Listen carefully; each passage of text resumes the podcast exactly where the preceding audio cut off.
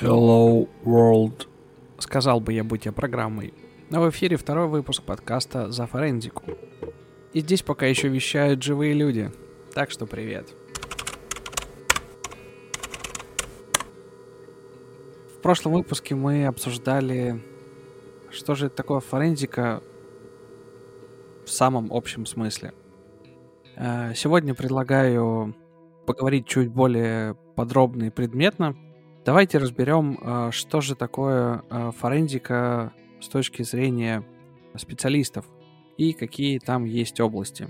Среди немногочисленной литературы по этой теме встречается разделение на компьютер forensics, то есть исследование самих компьютеров, mobile forensics, исследование телефонов, смартфонов, наверное, еще, пожалуй, network forensics, сетевая криминалистика и... Memory, наверное. Да, memory. Но у, я думаю, что это далеко не полный и не исчерпывающий список. Петр, вот на твоей практике действительно ли это так? Или есть э, что дополнить? Слушай, ну на самом деле это для чего классифицировать на такие разделы? Потому что можно также перевести там форензика баз данных, форензика облаков, форензика внешних устройств, форензика серверов отдельно от, э, от форензики компьютеров. Я вообще не вижу смысла в каком-то таком разделении. Есть форензика, она, у нее есть определенные объекты исследования, есть вопросы, на которые она отвечает, какие-то компетенции. И зачем э, делить, э, дробить, я не знаю. Потому что я видел то ли в какой-то книге, то ли в какой-то статье, я видел разбиение форензики более чем на 15-20 сегментов. Но для чего это, я не знаю. То есть одно дело, когда это делают э, в судах и в судебных экспертизах, а, чтобы компетенции как-то делить. А, но в остальном я не знаю, для чего это. А так, да, встречал разбиение на большей части. На мой взгляд, э, разбиение есть э, смысл делать хотя бы для того, чтобы определить предметные области и как-то разграничивать э, исследования, потому что ну, невозможно же быть э, специалистом абсолютно во всех областях и уметь исследовать вообще э, любое устройство, в котором есть процессор.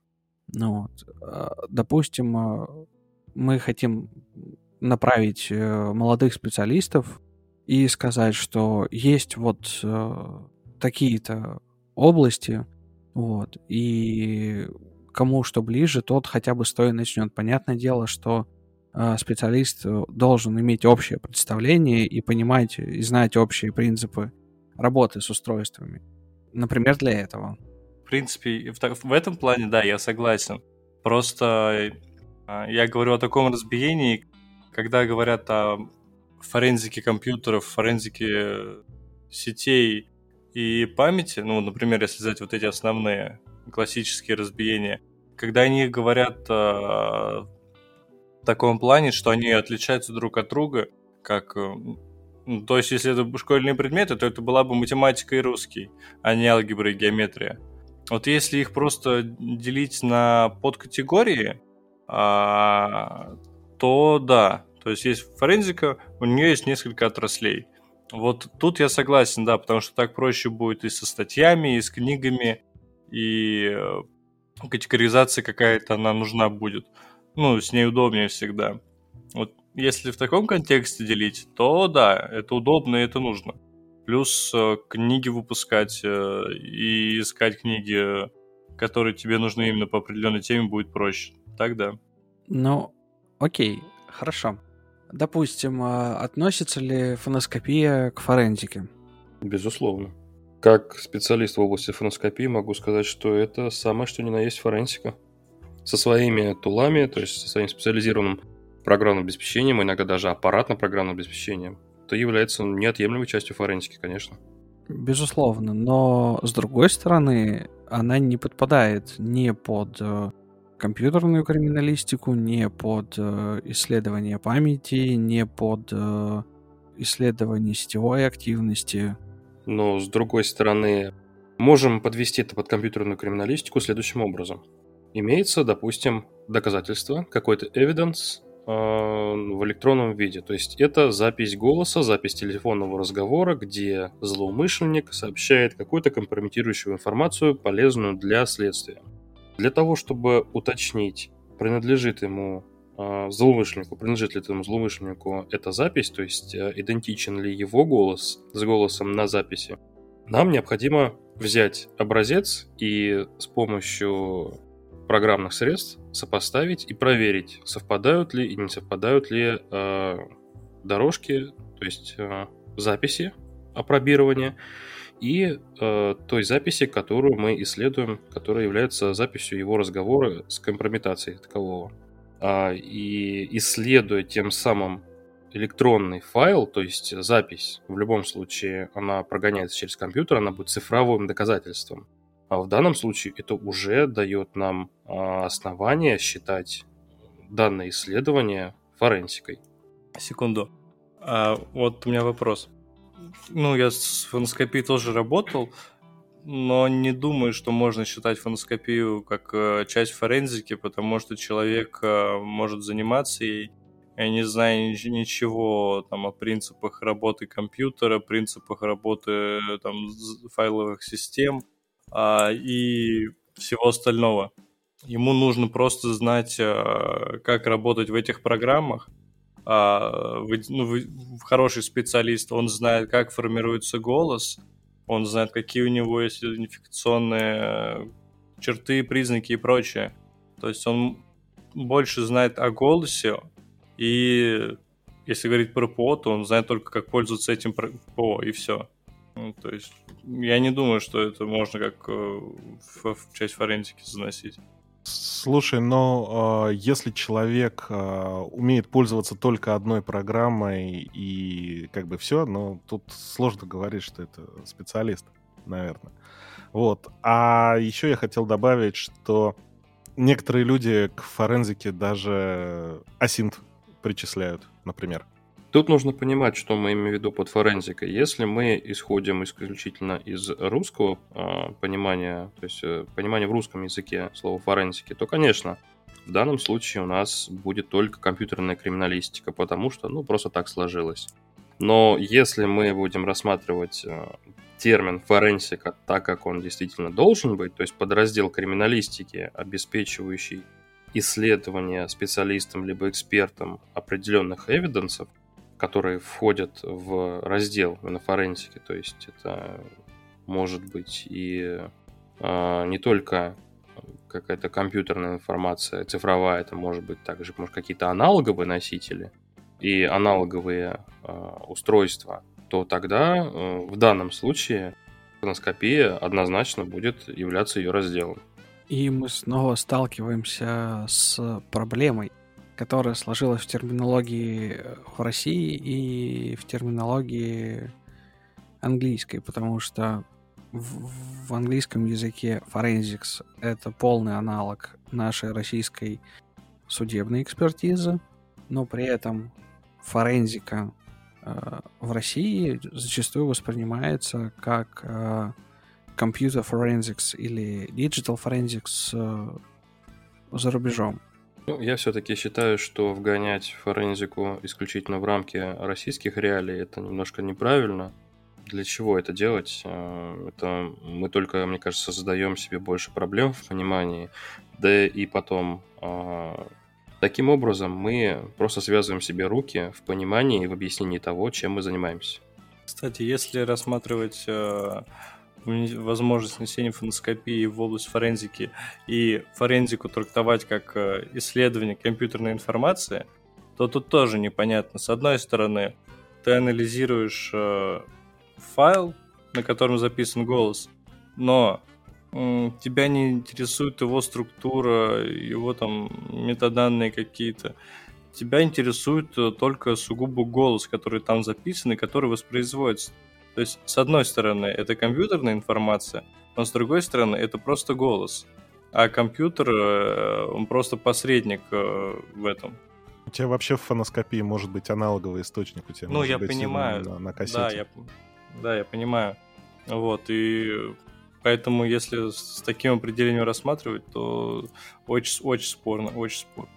А, не соглашусь. Мы, когда получаем evidence в любом виде, в аналоговом цифровом, мы должны его изучить, и метаданные в том числе. Мы обязаны описать файл, мы обязаны приложить к описанию файла э, описание его структуры, его формата, длительности и по возможности устройства, с помощью которым данный файл был получен. То есть мы должны посмотреть по его метаданным, был ли, была ли это диктофонная запись, было ли это с помощью мобильного телефона сделана запись, или это какие-то иные источники. Так что в данном случае а, все-таки обладать какими-то фундаментальными познаниями в Digital Forensics мы обязаны. Иначе мы просто не сможем произвести все эти манипуляции, просто потому что мы не будем понимать сути того, что мы увидим. Я, я говорю про классических фоноскопистов, которые там по могут э, пользоваться от экспертом, могут пользоваться вардом, могут пользоваться там, я не помню, какой комплекс, Pegasus, по-моему, или как... Ой, Pegasus. Да, все верно. Я этими программами, программными комплексами и пользовался, да. Ну вот, я тоже. Но мы, у нас базовая основа форензика все-таки, компьютерная криминалистика. А у классических фоноскопистов, которые э, только ей занимаются, у них нету этих знаний, нету этих навыков. Они не могут посмотреть, какое устройство там было. Они могут э, загрузить в программку, в этой программке сделать то, что они знают, что уже проверено, что точно работает, и больше они ничего не делают, они только работают в этой программе. А фундаментальные знания у них в работе, в устройстве голоса. Как он э, формируется, почему он формируется именно так. То есть у них знания в этой области, в области голоса. Ну, я скажу так, что если все, что я перечислил вдобавок к исследованию своего голоса, то есть по метаданным и по структуре файла, если этого не будет сделано, суд с большой долей вероятности э, отнесется к заключению критически и э, просто не примет его как доказательство. А, обозначит данное заключение как недопустимое доказательство и отведет а, заключение и, собственно, самого эксперта. Поэтому без этого в нашей практике, российской судебной практике, без этого просто никак. Ну, либо делать комиссионную экспертизу, где два эксперта, а, один эксперт по Digital Forensics описывает файл, а второй уже исследует непосредственно голос. Но, как мне кажется, это, это как-то странно будет выглядеть потому что, по идее, это, с этим справится один эксперт, и особо никаких э, трудностей у него с этим не возникнет. Ну, предлагаю дальше, вот эту вечную тему. На самом деле, очень правильные замечания все сказали, и это показывает э, то э, состояние, в котором сейчас в России пребывает эта область. Потому что, с одной стороны, форензика это действительно исследование любых источников информации и предоставление их в качестве доказательства. А с другой стороны, мы никуда не можем сейчас деться от э, всеобщей цифровизации, и все больше и больше источников э, либо изначально являются цифровыми, либо практически сразу становятся цифровыми, то есть из аналога перегоняются в цифру. Из-за этого получается так, что без э, понимания основ компьютерной криминалистики, digital forensics, э, то есть именно то, что связано непосредственно с э, киберсферой, очень сложно делать э, анализ и проводить исследования. И мне кажется, стоит как раз-таки э, уделить внимание именно цифровой криминалистике и поговорить э, именно об этом, потому что все-таки наша специализация — это именно цифровая криминалистика и исследование компьютерной информации. Давай. Я думал, сейчас тут будет гора возмущений, да как так, да что происходит. Не, ну если ты вырежешь, будет обидно. Мы с Яном так я распорили. Я с тобой не спорил. Я спорил. Вот это да. Не спор, а оживленное обсуждение. Да-да-да. Ну что, может, к новостям тогда перейдем? Да, отличное предложение.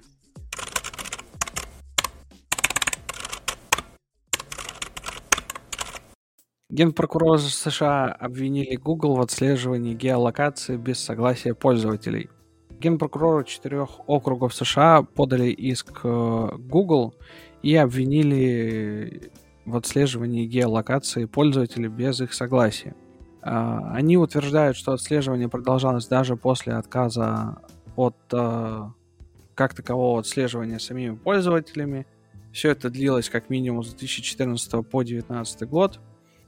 Э, в своих требованиях они указали, что Google должен удалить собранные таким образом данные, но, как водится, Google отвергает обвинения и говорит, что они усилили безопасность.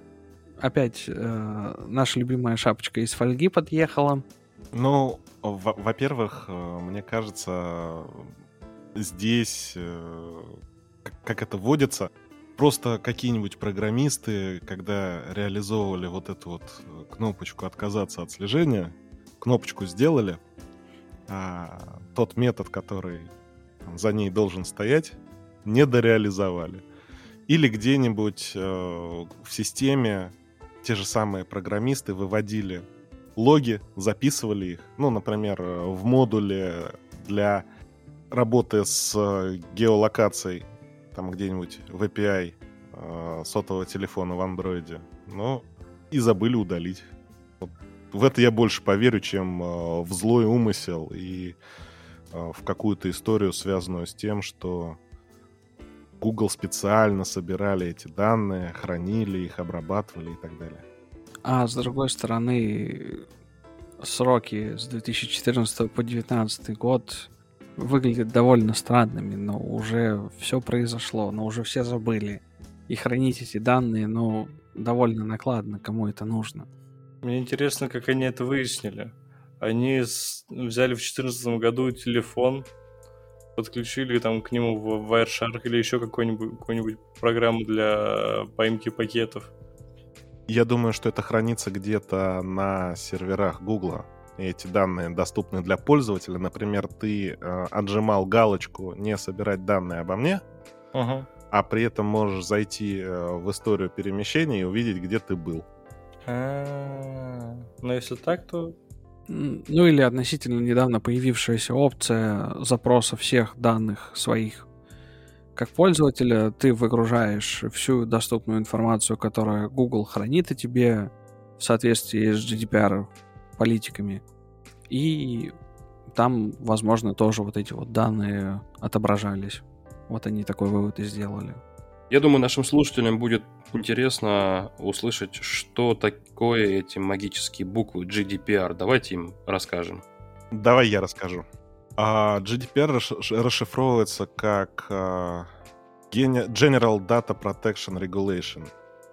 А, это европейский закон и набор ну, как следует из названия, регуляций, который описывает то, как можно и нужно работать э, с персональными данными э, граждан Евросоюза. В России есть э, его аналог, это 152 ФЗ, который во многих моментах похож на него, во многих моментах отличается от него. Но собственно, про то же самое. Да, что можно и что нельзя делать с персональными данными и как с ними работать. А, тут нужно еще сказать на самом деле, что в Соединенных Штатах есть свои аналоги. Причем в разных штатах они свои. Например, есть калифорнийские законы, связанные с обработкой персональных данных, которые во многом тоже похожи на GDPR — но относится только вот э, к гражданам США, проживающим на территории штата Калифорния. А есть Андора, где вообще нет законодательства о перс-данных? Да там и перс-данных нету. Я бы не так не сказал. Там турнир по Майнкрафту проходил. О, который э, хотели додосить и в итоге положили весь интернет? Да, Э, не хотели, а его задудосили. Ну, задудосили, и вместе с ним положили весь интернет. Насколько да. я знаю, трое из пяти участников из-за этого слились с турнира. А в чем может заключаться турнир по Майнкрафту? Кто больше накрафтит или намайнит? Насколько я помню, там а, было, была вся суть в прохождении квестов. А там квесты есть? Конечно. Я думал, это просто про кубики. Это не про кубики, а про воксели. Мы точно сейчас про Майнкрафт говорим. Да? А, а, турнир Squidcraft Games основан на сериале «Игра в кальмара». То есть э, была создана обстановка э, по одноименному сериалу, и игроки должны были проходить определенные задания. А призовой фонд был 100 тысяч долларов. Да. Вот у меня только вопрос, откуда в Андоре такие призовые? А, Андора не была страной как Homeland для турнира. Они а тут были только участники, и у них случайно упал интернет. Mm. У всей страны. Да. Жесть. А то у них только один провайдер, Андора Телеком. Мгм. И уронить одного провайдера, ну, для массированной DOS-атаки это не такая уж сложная задача. Вот они а, последствия монополизации и э, больших э, монополистов в области доступа к данным. Я думаю, вопрос просто в размере страны. Там больше ни у кого пороху не хватает. И возможностях. Это карликовое государство, поэтому там население 83 тысячи, около того. О, как, Всего примерно 400. как население Бирюлева. Около 470 квадратных километров у нас э, города в Московской области больше.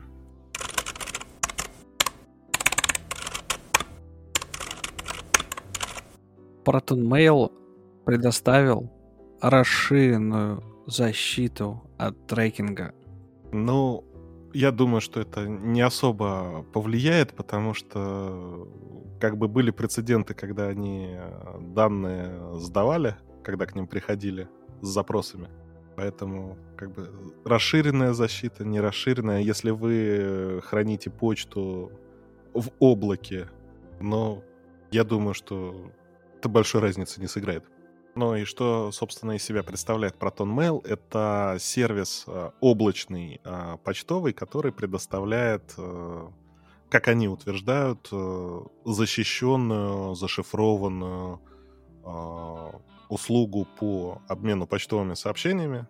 Естественно, основна, ну, максимальная защита обеспечивается, когда вы обмениваетесь почтой внутри этого самого Proton Mail с одного почтового ящика на протоне на другой ящик на протоне. Они утверждают, что у них э, используется end-to-end шифрование, то есть вы зашифровываете письмо на своей стороне, получатель расшифровывает на своей, и э, провайдер здесь э, никоим образом не может получить доступа к вашей переписке. Но практика показала, что были прецеденты. Сразу дисклеймер, обязательно.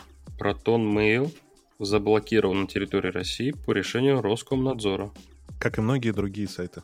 Ну, в своей новости они сделали упор на то, что на то, что они реализовали сервис э, по блокировке э, трекинговых пикселей.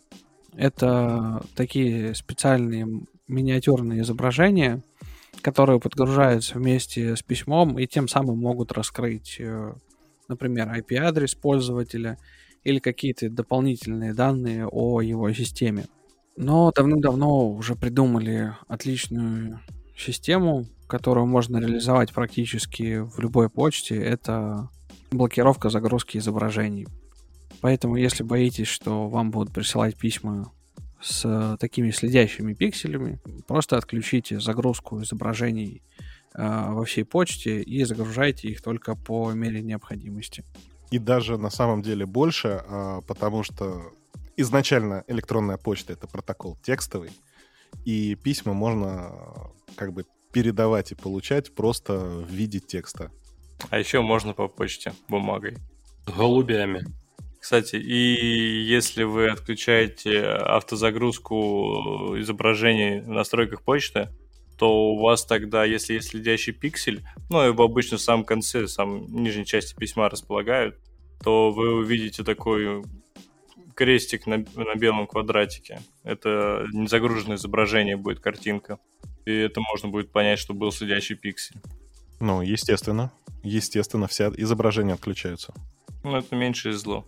Действительно, почта изначально это текстовый вид обмена информацией, поэтому нечего туда совать всякие картинки. Я думаю, люди, которые занимаются маркетингом, особенно маркетингом через электронную почту, с тобой не очень согласятся, но... А как же красивенькие подписи? Это прикольно. Есть аски графика. Он снял с языка.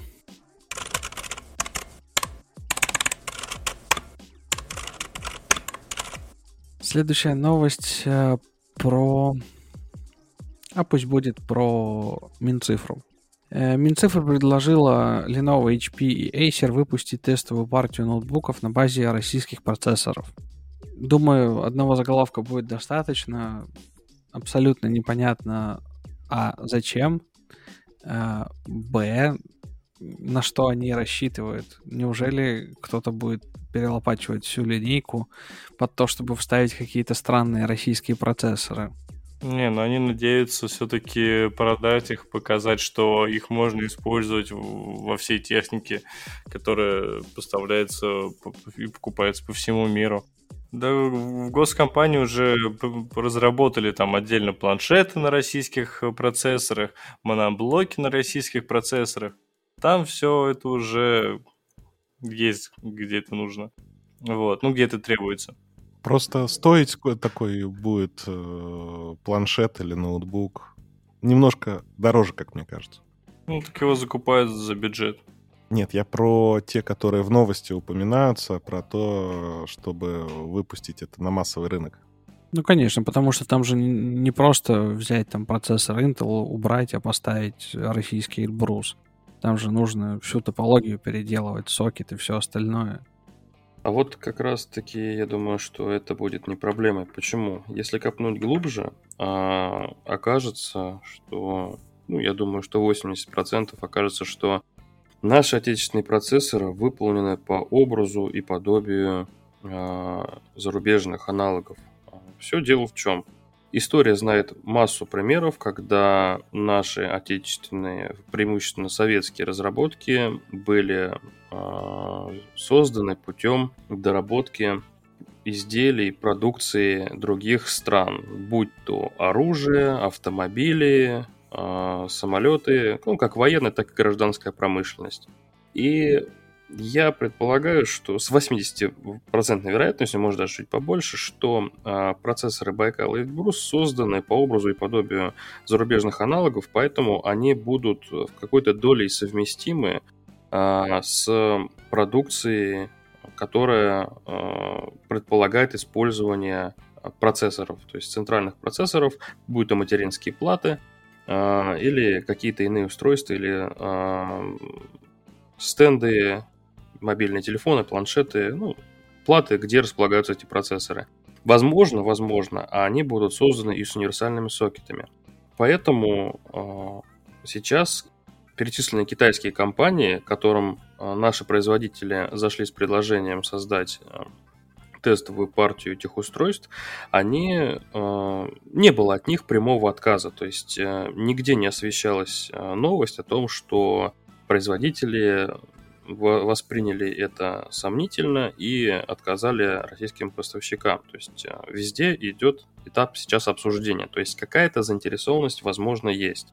И, честно говоря, если наши процессоры не будут уступать э, зарубежным аналогам по производительности, ну, собственно, по причине того, что они были не буду говорить скопированы, они были созданы по образу и подобию. Если они по этой причине не будут уступать, ну, я, наверное, только порадуюсь по причине того, что это будет каким-то проявлением импортозамещения, и, возможно, это также поможет нам преодолеть сложившийся кризис э, на рынке полупроводниковых приборов из-за коронавируса ну, ничего нового наши производители привнести в процессор не смогут. Технология производства, она везде одинаковая. То есть э, наши процессоры могут отличаться только исполнением и, ну, собственно, разрешением производства в нанометрах. Ну, не совсем так. Не совсем так. Процессоры, вот эти вот Эльбрус и Байкал, они отличаются архитектурно. А в них э, присутствуют свои собственные наборы команд они могут э, совпадать э, по интерфейсу, как ты раньше сказал. И они на самом деле совпадают по интерфейсу, по сокетам. Вот. Просто для того, как минимум, чтобы не переделывать э, всю обвязку, всю э, историю, связанную с установкой этого процессора, с использованием этого процессора, но они используют свою собственную э, архитектуру, которая отличается от других э, процессоров, и они используют свои собственные наборы э, инструкций и команд внутри. Вот. И здесь вопрос, для чего используется этот самый процессор? Если мы говорим про э, там, сервера общего назначения, да, возможно, они э, где-то будут проигрывать по производительности. Но это момент связан еще с тем, что а, а софт оптимизирован для работы с этим процессором? Использует он полный набор команд этого процессора? Или просто вот как взяли, кинули, а, ничего не оптимизируя под э, новую архитектуру, под новый процессор? Естественно, все будет тормозить. Я говорил про то, что а, процессоры создаются по образу и подобию, и различия в архитектуре у них будут минимальные. То есть набор команд, возможно, будет какой-то иной, но на официальном сайте Baikal Electronics, чтобы вы понимали, написано, будет создан процессор, сопоставимый с еще не вышедшим чипом AMD. То есть э, архитектура процессора ARM э, пишут, что сопоставим с AMD, что наводит на мысль о том, что то различие а, в архитектурах, различие в технологическом процессе будет настолько минимальным, что, скорее всего, а, ну, менее чем ноль. Здесь речь идет именно вот как раз про те наборы команд, да, то есть архитектура ARM, она открытая в том плане, что у нее открытая спецификация, наборы команд и так далее. То есть количество регистров, э, наименование регистров, их назначение. Да, они могут совпадать у, раз... у двух процессоров разных производителей, но то, как это сделано, э, что называется, в железе, в силиконе, оно может очень сильно отличаться. Ну, на самом деле, пока мы не увидим спецификации и не пощупаем сам процессор, об этом говорить еще рано. Еще одна новость про российские IT-разработки, гораздо менее популярные, чем процессоры, но от этого не менее интересные. А, российская операционная система Phantom вышла в тестирование после 12 лет разработки с нуля. И в первом приближении, как мне кажется, очень интересная штука получилась, потому что, во-первых, а, используется персистентная виртуальная память, то есть, по сути, для приложений нет понятия, там, компьютер включен, выключен, нет каких-то прерываний, то есть оно все работает э, бесшовно. Вторая интересная вещь — это управляемый код. В отличие от э, Windows, Linux, macOS, где, в принципе, э, все наоборот работает в изолированной среде, Здесь э, программа напрямую может управлять памятью, и от этого нарисовывается много потенциальных плюсов. И третье, если я не ошибаюсь, то это глобальное адресное пространство. На самом деле это как дает плюсы, так и дает минусы. Ну, например, то, что связано с персистентной э, памятью. Как у вас заехал какой-нибудь зловред в эту систему, так он там и остается. И перезагрузка вашей системы вас при этом не спасет. А персистентная память это что? Это э, оперативная память после перезагрузки машины остается в том же самом состоянии, как если бы она была до того, как вы... То есть там у них нет э, даже понятия файл вся информация, которая хранится в системе, она хранится в оперативной памяти и никуда не девается, если вы э, что-то делаете с машиной. Ну, то есть, как заявляют разработчики, вся система оперирует объектами, которые напрямую доступны из памяти. То есть э, любая программа напрямую может обратиться любому объекту, который в памяти есть. То есть к паролям, кредитным карточкам и так далее. Вопрос в том, как э, в этой системе организовано разгра- разграничение э, доступа к различной информации и есть ли оно вообще. Предлагаю еще одну не совсем новость. Юра поделился с нами одним э, холиварчиком.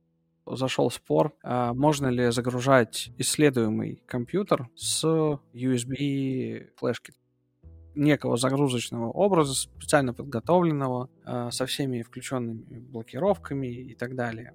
Ведь если на машине э, существует журналируемая файловая система, то как только мы включаем устройство, то все незавершенные операции в этой файловой системе будут выполнены. И с одной стороны, да, операции будут выполнены, с другой стороны, никак не мешает дальнейшему исследованию собранной информации. Это примерно то же самое, как э, будут записаны некие изменения при включении диска. То есть, да, в смарте будет плюс одно включение. Но, опять же, это запротоколировано, зафиксировано, и изменения в основной пласт информации не вносится, на мой взгляд. Ну, там еще может быть такое, например, что человек не успел там зайти в BIOS, он в итоге зашел в выбор пользователя, и там еще это добавится там где-нибудь э, в журналах винды. Но мне кажется, в любом случае при исследовании, если человек это все описывает, что был произведен запуск э, с USB, чтобы снять образ компа или еще что-то такое, потом он, э, если требуется ответить на то, когда последний раз пользователь э, входил в систему, и он укажет, что вот еще есть в таком-то таком-то журнале запись о том, что в это время был включен компьютер, а это включал специалист во время того, как производил запуск USB, и все это описывает, то мне кажется, это нормально, это ничего такого нету. Это допустимая погрешность, которая никак негативно не повлияет на исследование. А единственное, что может быть, это если в судебном споре такое исследование появится, и другая сторона скажет, ой, а он э, наследил в объекте исследования, он его исправ... изменил, так нельзя делать, он туда э, его действия внесли э, новые записи в журналы, это неправильно, но это ничего страшного, как мне кажется. Но такие докапывания они будут по-любому, потому что в классической судебной экспертизе у нас до всего докапываются. Ну, другая сторона оппоненты. Вот, к сожалению, обычно это не до сути исследования, не до методологии, а, а именно до всяких таких формальностей. Соглашусь с Петром. С точки зрения судебной экспертизы действительно могут быть проблемы, э, когда эксперт в ходе своего исследования внес какие-то маломальские изменения, а другая сторона, оппоненты, захотели использовать это в своих целях и до абсурда начинают доказывать с пеной у рта, что это может повлиять на ход исследования, то есть могло дать необоснованные выводы. Но, но, всегда необходимо отталкиваться от здравого смысла. Несмотря даже на то, что в нашей отечественной литературе по э, цифровой криминалистике указано, что есть свод правил, которые необходимо выполнять без э, каких-то отступлений вправо-влево. Несмотря на это, нам необходимо всегда руководствоваться здравым смыслом и понимать, какая цель перед нами стоит. Всегда нужно трезво оценивать наши задачи и оценивать наши подходы к этим задачам. Если у нас стоит вопрос о том, а, имеются ли а, вредоносные файлы, к примеру, вредоносные файлы, вредоносное программное обеспечение, каким образом оно представлено, какой урон оно нанесло, а, и подобные вопросы, то количество запусков жесткого диска в таблице Smart нас никоим образом вообще не интересует абсолютно, нам это не нужно. И говорить о том, что данная ситуация может повлиять на итоговые выводы эксперта, это абсолютная глупость, которой, ну, будем честны, которые часто при, прибегают юристы в ходе рассмотрения, не только юристы, также и а если это уголовное дело, то бывали случаи, когда до абсурда доходило а, и со стороны государственного обвинителя. Я был свидетелем а, именно такого абсурда. Я был а, экспертом по уголовному делу, и гособвинитель сослался на мою некомпетентность на основании того, что я не смог назвать страницу, на которой описана методика, использованная мной в ходе проведения экспертизы. И что самое интересное, судья принял довод государственного обвинителя, и в связи с этим ко мне ну, было понятно, что возникло некое недоверие. То есть это абсолютный абсурд, и это, я считаю, что это единичные случаи, и мы должны все-таки исходить из того, что нам нужно в конкретно данный момент. Если мы своими действиями допускаем а, изменения какой-то информации, но по-другому никак, то мы просто должны описать, разъяснить э, для суда и участников дела, почему мы так сделали и как это должно э, нам помочь, э, почему мы пошли на такие допустимые жертвы. Э, я не говорю про случаи, когда подобными действиями мы можем изменить информацию настолько, на что информация будет уже неисследуема в дальнейшем, то есть нам нельзя будет перепроверить нашу информацию, то есть провести повторную экспертизу, а, такие действия уже попадают под определение разрушающего метода. То есть в данном случае есть, такой, есть такая практика, как а, применение разрушающего метода. Это когда мы уничтожаем или изменяем, а, видоизменяем объект исследования настолько, что дальнейшее исследование его уже невозможно. То есть наше исследование возможно провести, а в дальнейшем повторное уже невозможно. В этом случае, конечно, всегда нужно уведомить суд и запросить разрешение на проведение подобного разрешающего метода, но, опять же, это еще одна тема для Холивара, что считать разрушающим методом в отношении цифровых данных. То есть, насколько их нужно изменить, является ли изменение одного бита уже разрушающим методом, или нужно поменять какую-то критически важную информацию или там стопку файлов для того, чтобы объект уже а, стал либо другим объектом, либо он стал непригодным к исследованию. Вот давай я тебе приведу пример того, когда вот это вот изменение журналов, э, журналируемой файловой системы может э, сыграть роль. Предположим, у нас задан вопрос, когда был последний доступ к тем или иным файлам, находящимся на исследуемом диске, на котором файл, журналируемая файловая система. И к этим файлам был доступ прямо перед снятием. Компьютер, например, был э, выключен, ну, что называется, по горячему, просто вилку из него выдернули. Соответственно, изменения не применились, эти файлы были открыты. Когда мы загрузим наш компьютер с флешки, дата последнего изменения у нас станет датой, собственно, загрузки и доступа к диску, потому что применится журнал. Это нам э, дату и время доступа к этим файлам поменяет. И если это файлы, э, которые критические для нашего вопроса, соответственно, это изменит доказательства.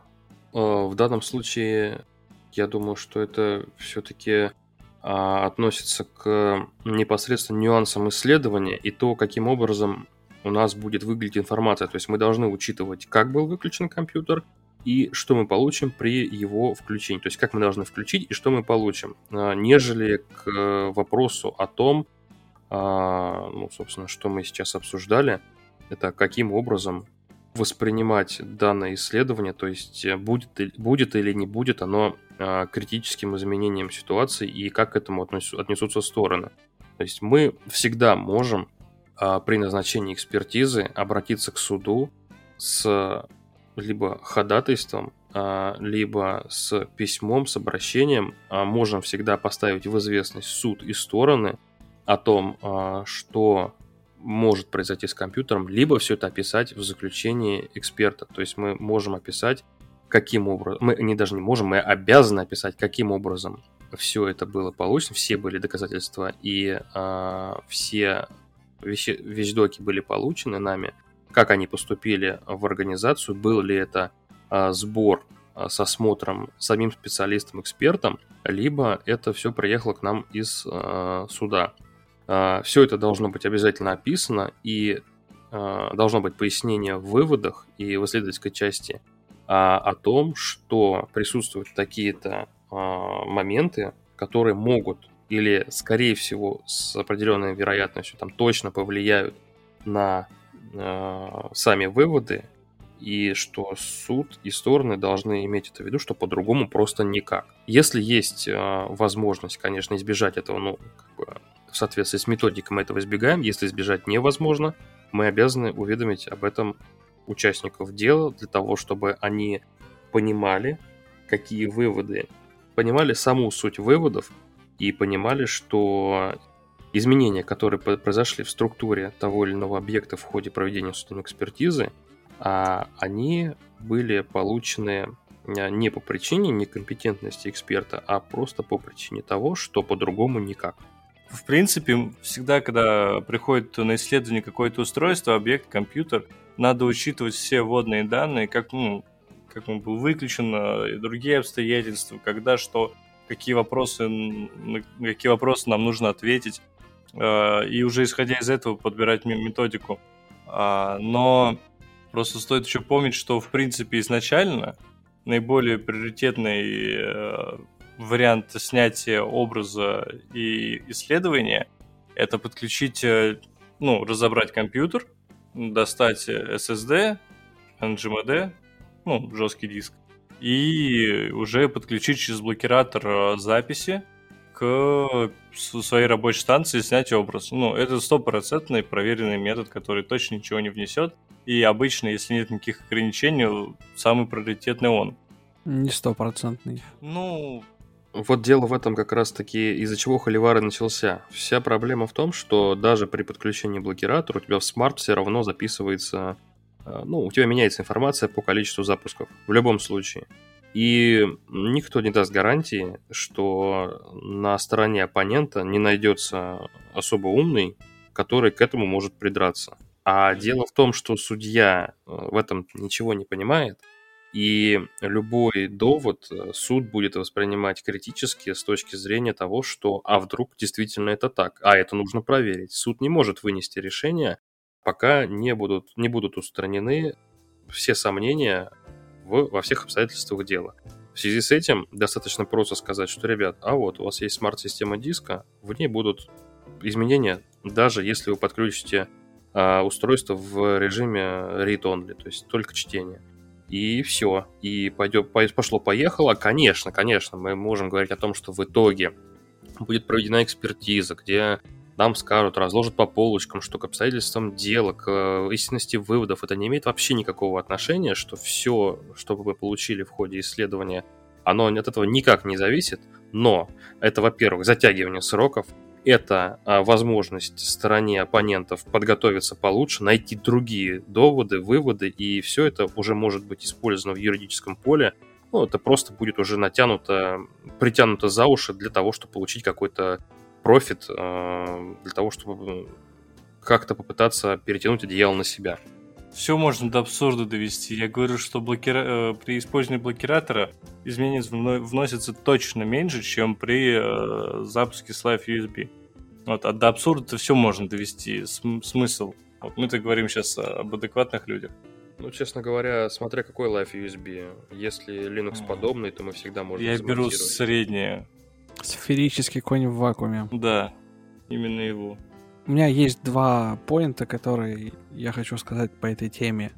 Во-первых, э, совершенно верно сказали, что самое главное в криминалистике — это фиксирование всех событий, которые происходят, всех действий, которые совершает специалист.